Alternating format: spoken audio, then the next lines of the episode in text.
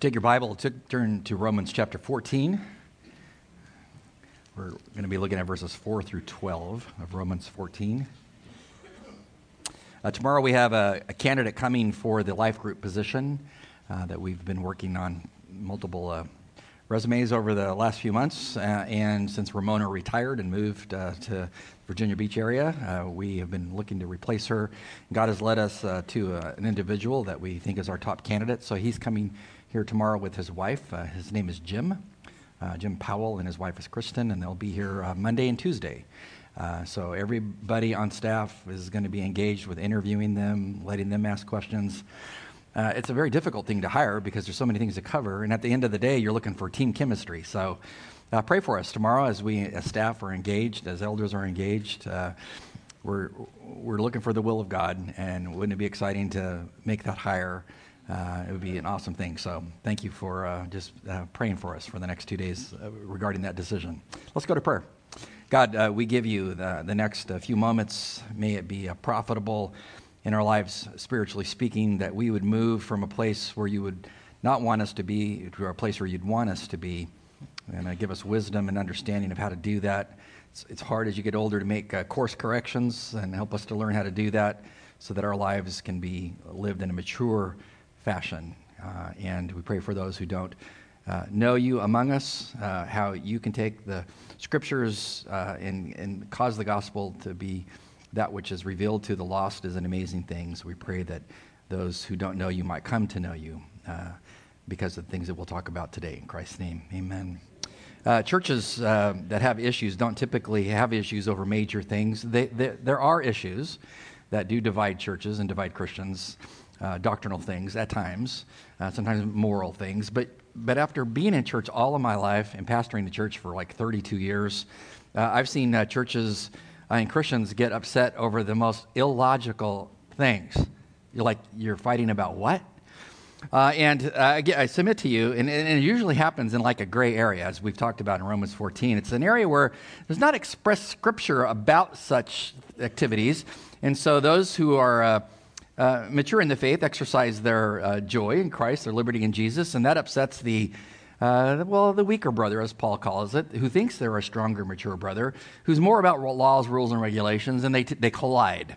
Uh, I saw a collision years ago in a friend of mine uh, who, was, who took a job as a, at a church uh, in San Francisco uh, to be the pastor. He was all excited. Young man. I think it was his first church strategically located church, had been there forever. He's coming in to bring, bring new life to the church. So he was, he was just all pumped and ready to go to preach the Word of God. Uh, when he got there and started analyzing some things that needed to be changed, uh, it was a typical older church, uh, Baptist kind of church with a red carpet. Have you seen those? Yeah, I've, I've seen many of those. Uh, red carpet, uh, you know, the white uh, wooded the, on the pews, and then the red velvet, you know, for the, you know, the don't, aren't you glad we don't do this? Uh, but, that, but you've seen, you know the drill. And, and on the stage uh, were, were, were several chairs for the pastoral staff, and they were more like thrones. have, you seen these before in church? I was raised Baptist, so I get this concept. Um, so these, these pastoral thrones were on the stage, and they'd been up there like maybe since Moses walked the planet. They've been up there forever. And so as he's kind of eyeballing as a young pastor what needs to change, he realized, you know, I, I need some more room on the stage for you know, this up and coming worship team, you know? I mean, we need more room for the drums, guitars, etc. We need to liven this place up. And we need more people on the worship team. There's not place for them to stand, and those chairs are kind of in the way. So he made the executive decision to move the chairs. And he did. And he did. Uh, I said, How'd that go over for you? He said, well, I'll never forget the Sunday I did it. Uh, he said, uh, you know, I was up at the front talking to people, getting ready for the service, and all excited for the new service without the chairs taking up all that room. And he said, well, One of the pillars of the assembly, an old lady came up, a senior citizen. Uh, who had walked with God for many years. Uh, she came down with a little, you know, beautiful little hat on, nice clothes, coming down to her pew. You know what I'm saying? Like like it was hers, like where she had always sat. No one sat there because they knew it was hers. And so she was walking down the middle aisle, saying hi to everybody, as she always did on a Sunday morning. And he, she was clutching her little Bible, and he said she was saying hi to folks. And then when she looked up at the stage, she just froze. I mean, just like she'd seen the devil himself. And she said she screamed out, holding her little Bible, Lord, they done moved the chairs. I said, like, uh, what, what happened then? He said, a huge fight broke out. He said they had a huge argument at the front of the church. The, you know, all the people talking about the chairs were gone. He said, I tried to calm her down, etc. He said uh, they had a huge meeting after church. Got all the, uh, you know, because she, she said something's got to be done about this. And so she got all the religious leaders together at that church, and, and he said, That was the last Sunday I ever preached there. I kid you not. Shocking, isn't it? But haven't you heard stories like that? They, they fired you over what? Do you think God really cares whether the pastor moves a worship chair or not? I mean, if my podium is off center, is that going to bother you? yeah! yeah, I know. You ever see me come up here and kind of reposition things? It's, it's just a personal issue I have, you know. I like things orderly. But it doesn't really matter. I could preach from over there, couldn't I? Then they'd be happy. You know? And so it really doesn't matter. But what did that, what did that uh, senior citizen, that saint, done? She had taken, as I said last week, a spiritual preference and made it a spiritual principle. The Lord has said, you got to have thrones on the stage for the pastors. I, I used to have to sit in these things. I mean, I'm so glad we don't have those things. They're not, that's not the 11th commandment. Thou shalt have pastoral thrones on the stage. It's not in there. Uh, but uh, she'd made a spiritual preference as a spiritual principle and beat the pastor with it, and it cost him his job. Cost him his job. Sad, isn't it? Uh, that is, uh, uh, whether a chair is on the stage or not for the pastor is, is a total gray area. It's a gray area. So, what does God want from His church? What He wants, as we talked about last week, and we'll talk about again this week, God desires unity in His church. He desires unity in His church, and He desires it especially in, in, in gray areas. He doesn't want disunity in gray areas because they're not that big of a deal. So, if He hasn't given an express command about something and it's a gray area, then there's liberty in Christ. There's, there should be liberty, and there should be unity. So, this is what He wants He wants gracious, loving, kind acceptance of our diversity. And boy, are, aren't we diverse, right? I'm in a suit today, you're freaking out. Yeah, the, the stronger brother in Christ is like, hey, what's up with the suit? You know, and the weaker brother who's thinking, praise God, he's in a suit finally. See? See, because the minister should be in a suit. See? But if I showed up in board shorts, rainbow sandals, you know, an OP shirt, stuff, the stronger brother's thinking, praise God, we're going to reach a whole different section of the, of the country. You understand how this works? Yeah, all of a sudden it gets real when we start narrowing it down. Chuck Swindoll wrote a book called, back in 1990, called The Grace Awakening. Refreshing book to read about these kinds of topics. He says this God is pleased with the variety. This freedom to be who we are is nothing short of magnificent. It's, that's, that's true. Uh, he said it is freedom to make choices, freedom to know his will, freedom to walk in it, freedom to obey his leading in my life, and in your life. Once you've tasted such freedom, freedom, nothing else satisfies. It's the truth. You know, because I, I, I get the legalistic kind of church. There, there's not a whole lot of joy there because there's all these rules and regulations you got to conform to to be holy. But when you taste freedom in gray areas, wow, there, he's absolutely right. Nothing else satisfies. And so, what does God want? He wants unity in his church in those gray areas where there's freedom. Uh, and we need to understand how to get to unity because it's always challenged in these areas. So we want to review from last week um, the unity principles in chapter 14 because they had problems in the Roman church. And so, unity principle number one, by way of review, is this number one, mature saints who enjoy freedom in gray areas should accept immature saints who are more restrictive. So, if you enjoy your freedom in Jesus to, to do things that He doesn't have a command against, enjoy it, but don't show disdain for those who are wound tighter than you. So, if I move over here don't freak, right? You're already so quiet. See, you're like, well, you couldn't handle that. anyway, uh, number two, unity key number two, check your attitude where non essentials are concerned. What's your attitude like? Good attitude, bad attitude, etc. Unity uh, principle number three, uh, verse four of chapter 14. Judge justly, not unjustly. Judge justly, not unjustly. This is a word for DC. Judge justly based on the facts. Notice what he says. Who are you to judge your servant, the servant of another? To his own master he stands or falls. He will stand, he will stand, he says, for the Lord is able to make him stand. Now, if you read this in Greek, you would realize that the very first word of the sentence is su or you, the word Y O U, you, the personal pronoun. When you put the personal pronoun at the head of the sentence, This is emphatic. This is in your face. This is our, our concept of who do you think you are? Who do you think you are? If somebody else has a slave and that slave is their slave, who are you to say anything about that slave? He says, let's apply, because this was, they had slaves in the Roman culture. They, all, they got the drill. You had no right to say anything about somebody else's slave. He says, if you belong to Jesus, you're his slave. So if you are his slave obeying him, then how can another slave of Christ condemn that slave whom Jesus accepts? But the legalistic brothers in that church, the, the Jews typically uh, in that church, they had laws, rules, and regulations that came from the Torah. Oh, we got our Big Ten from Moses. And then we got another 600, 613, 614 additional commandments in the, in the Torah about what we needed to do. You know, and, and, and, and they're, they're judging the Gentiles who are looser, who don't have all those laws, rules, and regulations when they come to the faith. And so they collided in this church. So the weaker brothers, the Jews, who thought they were the stronger brother, and that's how it usually is, the weaker brother thinks they're the spiritual ones, uh, they become legalistic. What's a legalist? Uh, Swindoll ap- aptly defines it this way Legalism is an attitude, it's a mentality based on pride. Really? Yeah, my way, not your way.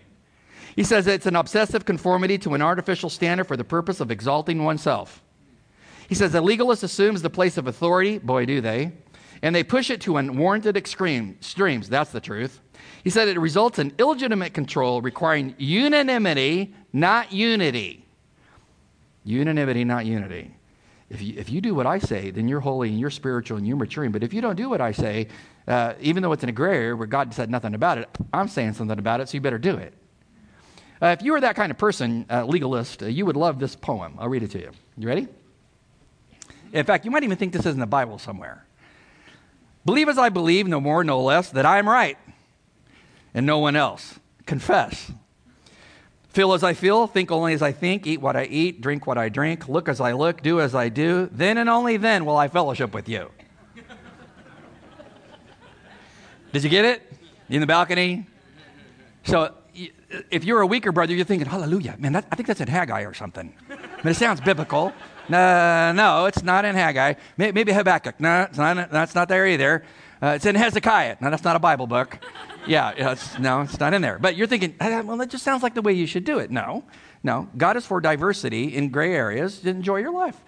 So the legalist comes along and says, no, I need to judge my, the other Christian, the servant of Jesus, because they're not doing things like how they think they should do them. Verse 4 Who are you to judge the servant of another?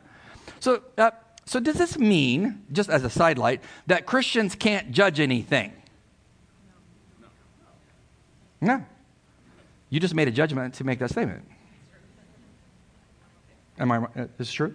Yeah. So uh, now, now I've heard it a million times, and it, it always amazes me that non-Christians know this one verse, and they happen to know it in the King James, which totally blows my mind, because they say something like this: "You know, judge not, that ye not be judged." Huh? You're not even a Christian. You know the King James, huh? Uh, you know what I always ask him is. Um, have you continued to read what Jesus said after that? Uh, no. Uh, you might need to. Because Jesus is not against judgment per se. What's he against? He's against hypocritical judgment. Meaning, you have a sin, X. Someone else has, this, has the same sin, X. You're condemning them for, how dare you do that sin, X. When God looks down and goes, you're guilty of the same sin.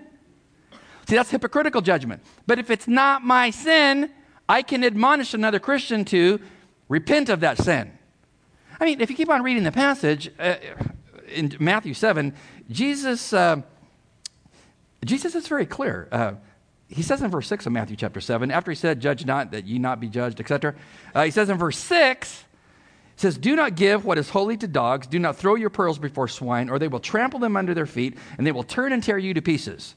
Did he not just make a what? A judgment.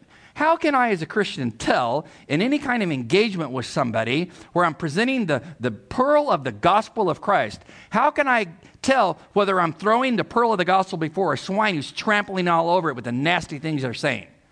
I mean, I know that some, some of the godless will respond that way, but how do I know in wisdom when to pull away and not continue to do that? Well, that's wisdom.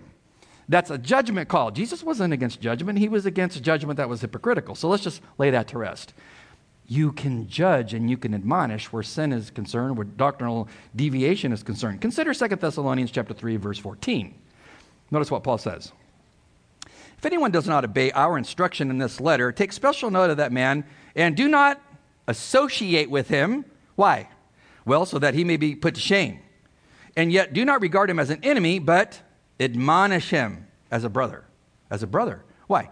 Paul says if, if somebody is reading our doctrinal teaching and they decide that they, that they don't like this doctrinal teaching, they're against this doctrinal teaching, but they're a Christian, you are to, well, that's wonderful that you have that viewpoint that denies the resurrection. Huh? No, you can't do that. Uh, he says, no, you must admonish that brother, hold them accountable for their sin and their deviation in a non gray area. This is a doctrinal area. Uh, don't associate with them so they can feel the shame of their, their erroneous position and come back to that which is, which is truth. So a Christian can judge. And they can admonish where sin is concerned. But in a gray area, there should be loving acceptance, grace, kindness, tons of slack. Because we have strong brothers in our church and we have weak brothers in our church, and there should be unity between them in an area that is gray. Item number three uh, tells us that when it comes to unity, we should always look for the fact that am I judging this situation justly or unjustly? So if we move something on the stage, you should be thinking, oh, that really bothers me that the drums are now central. Well, no, it's no big deal. Judge justly. Does it matter? No, it doesn't matter. Well, then move on. Accept it. Could we have three jump kits on the stage? Well, that's, a, that's over the top right there. I mean, yeah. I mean, you see what I mean? It's just that kind of stuff. It's flexibility. Unity key number four. I love this. Verses 5 to 6. We'll read it first. One person regards one day above another, uh, another regards every day alike. That'd be the Gentile. The, the Jew's the first one. Uh, each day, each person must be fully convinced in his own mind. Uh, he who observes a day, like a Jew, Shabbat, uh, uh, uh, observes it for the Lord. And he who eats does so for the Lord, for he gives thanks to God. He who does not eat, like a Gentile, uh, for the Lord, he does not eat, but he gives thanks to God. So it doesn't matter what your position is. He says God can accept opposing positions in gray areas. Did you know that? A legalist can't. Remember, it's my way, no way. No. He says you can both be right in your positions, and God will accept you in a gray area. So on the one side, the Jewish believer believed uh, that, well, uh, I've come to Christ, but I still have all this traditional uh, understanding from the Old Testament. And, and, and, and I really did like Shabbat.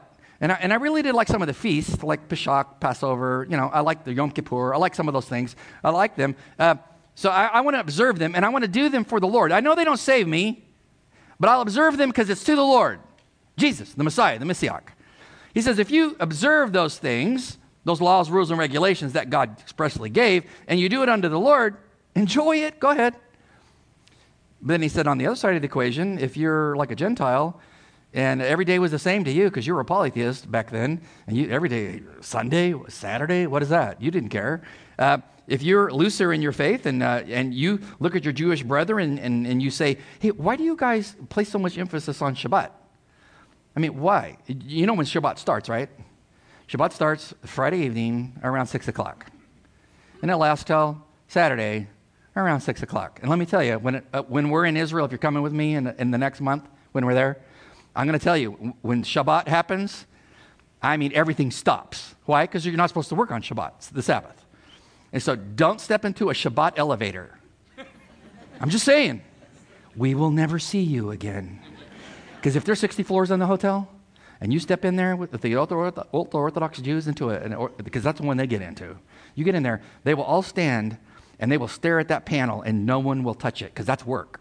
It's all programmed to work for you, but you have to go to every single floor. See what I mean? So if your, floor, if your room's on the 59th floor, don't do it. But, but if that's your conviction, I mean, if you're convicted to the Lord, I will not work on the Sabbath, and this is what I will do, he says, just go with it. Just don't make that a rule for everybody else. See, that's legalism. But he says if you're a Gentile and you have flexibility in your faith, well, then enjoy your flexibility because both positions, the weaker brother and the stronger brother, can be right. That's the wonder of the faith. Do you have that kind of flexibility?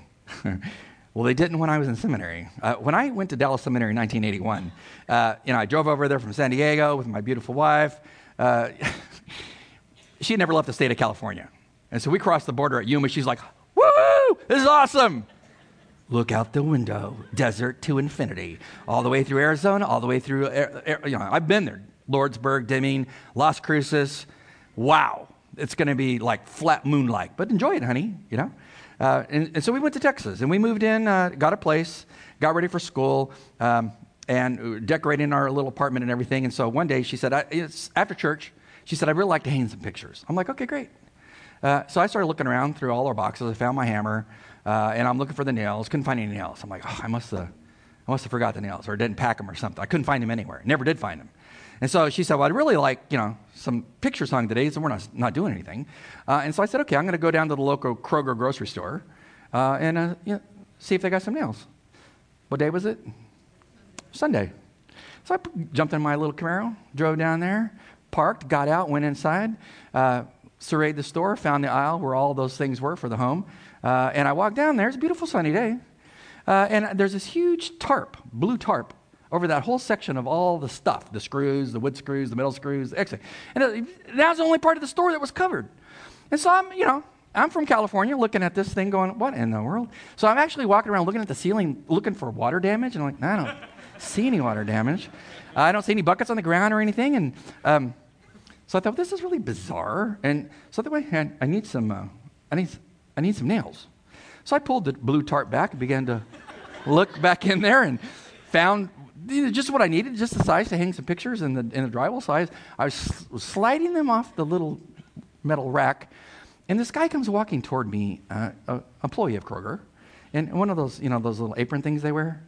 He comes walking toward me, and I didn't see him. He blindsided me as I'm reaching for the contraband.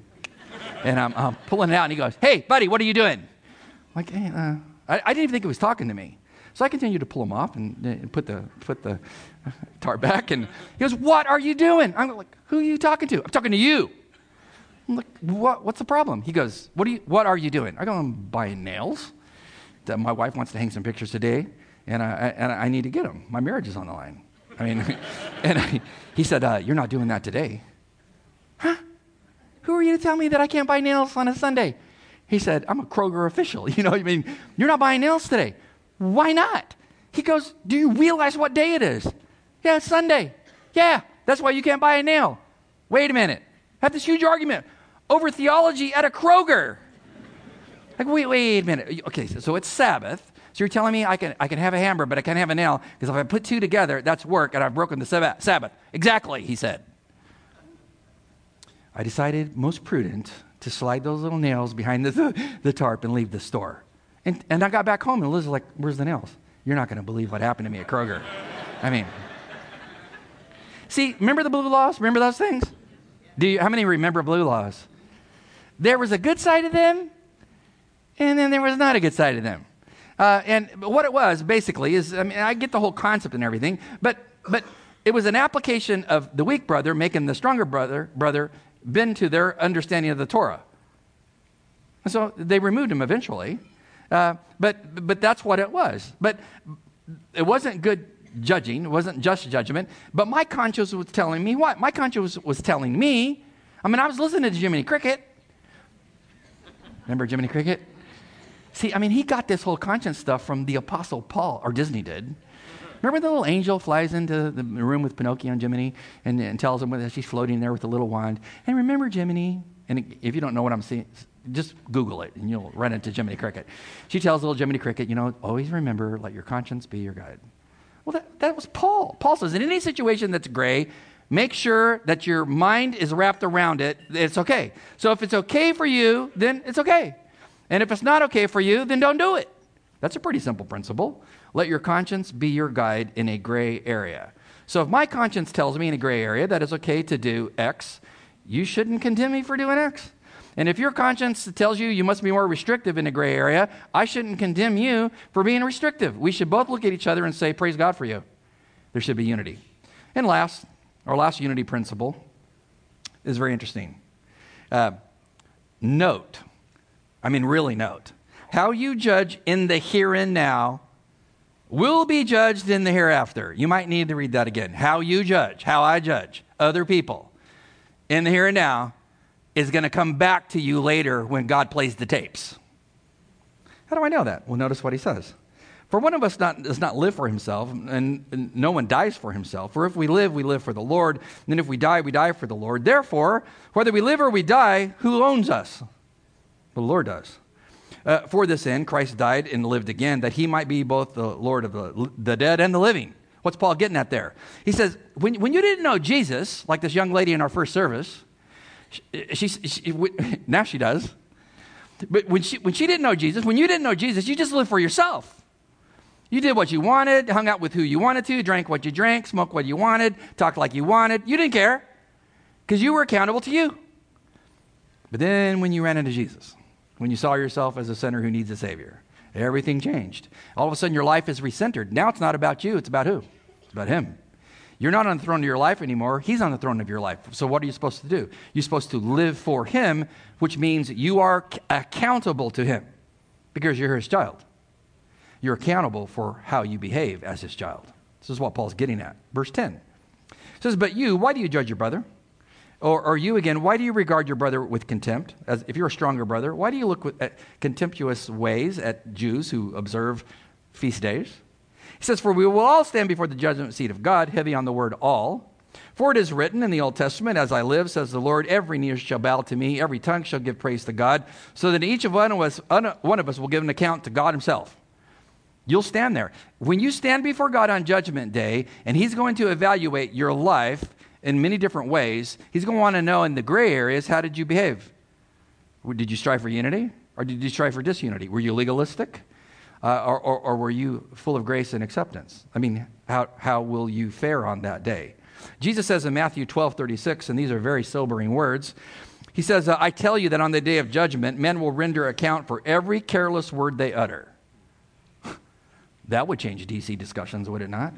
if they actually believed every single word spoken in private and in public, you're going to be held accountable for? Yeah, you will be, especially a Christian. God's going to know how, in a gray area, did you talk? Were they careless words? Really, Christian houses should be extremely quiet homes. wow, they're such a quiet people. I mean, go to church, they don't even talk to each other. Yeah, we're being very careful, you know, because God's going to judge the things that we say. It says in 2 Corinthians 5:10, we must all appear before the judgment seat of Christ, the Bema seat of Christ. We all will stand there. And when you stand there, when I stand there, and he puts your life on review, do not turn and look for me in the crowd to come as a, as a character witness. Uh, Lord, could you wait just a moment? Could I call my pastor? He knows me. Uh, no, it's, it's between you and Christ. Why? How's he going to judge you? 1 Corinthians 3, he tells you how he's going to judge you. Verse 12 of 1 Corinthians 3. Now, if any man builds on the foundation, Jesus is the foundation with gold, silver, precious stones, wood, hay, straw. Each man's work will become evident. For the day will show it because it is to be revealed with fire, and the fire itself will test the quality, not the quantity, the quality of each man's work. He's going he's to judge your motivations. He says, If any man's work which he has built remains, he will receive a reward. He's going to reward you for great service to him. If any man's work is burned up, he will suffer loss, but he himself will be saved, yet as through fire. Translated, no, no Christian's going to get there and lose their salvation because you can't lose your salvation. But they might lose rewards that he's going to give them. You know, when he gives you, gives you those, that's a whole other sermon series, but when he gives you those rewards anyway, you're going to lay those crowns at his feet and worship in him anyway, right? But what an honor to have Christ reward you. But Christians are composed of uh, different kinds of things in this life things that are gold and things that are straw. I would say where you place a chair on a stage for a pastor is kind of straw. This is irrelevant. But a, but a gold would be hey, I can accept if the new pastor wants to do that. Why not? To reach the young people. You see what I mean? It's striving for unity. Which are you going for, gold or straw? I close with some practical advice in gray areas. Six things. Number one, questions to ask yourself Will the activity that you're thinking about doing bring God glory, or will it detract from His glory? Two, Will that activity you're thinking about doing in a gray area increase or diminish your witness for the gospel of Christ? Three, will this activity you're thinking of doing in a gray area potentially set you up to be a slave to sin? If so, walk away. Four, will this activity in a gray area cause your body, which is the temple of the Holy Spirit, uh, to be desecrated in some fashion? Then don't desecrate it by a gray area. Five, will your participation in this gray area cause other believers who struggle with that area well, to have a problem in their faith, then don't do it. That's what he says in 1 Corinthians 8. And last, will your participation in this gray area be perceived as a thing that is highly unwise? Then don't do it because it's not wise. And if you're wondering if it's wise or not, then just go seek the counsel of the many. Find some godly people and say, Hey, I'm thinking about enjoying this gray area, but if I do it, because I have liberty to do it, is it wise or unwise? If they collectively tell you unwise, then don't do it. What does God want in His church? Unity. What do we usually get all upset about? Things that aren't really all that important. Maybe we focus on the things that are important. Let's pray. God, help us to be a mature, or really a maturing church. We are a mature church. Help us to continue to mature in these areas that we can laugh about, but they can become extremely caustic and problematic. Help us to be bound together in unity over the things that are essential, that matter most. And um, might we be the, the light that we need to be because we are unified. And may those who don't know you and don't walk with you today uh, see our unity in Christ, the joy that we have, the freedom that we have, and, and, might they want that by faith. In Jesus' name, amen. God bless you. Have a wonderful day. It's like California outside, so. Yeah.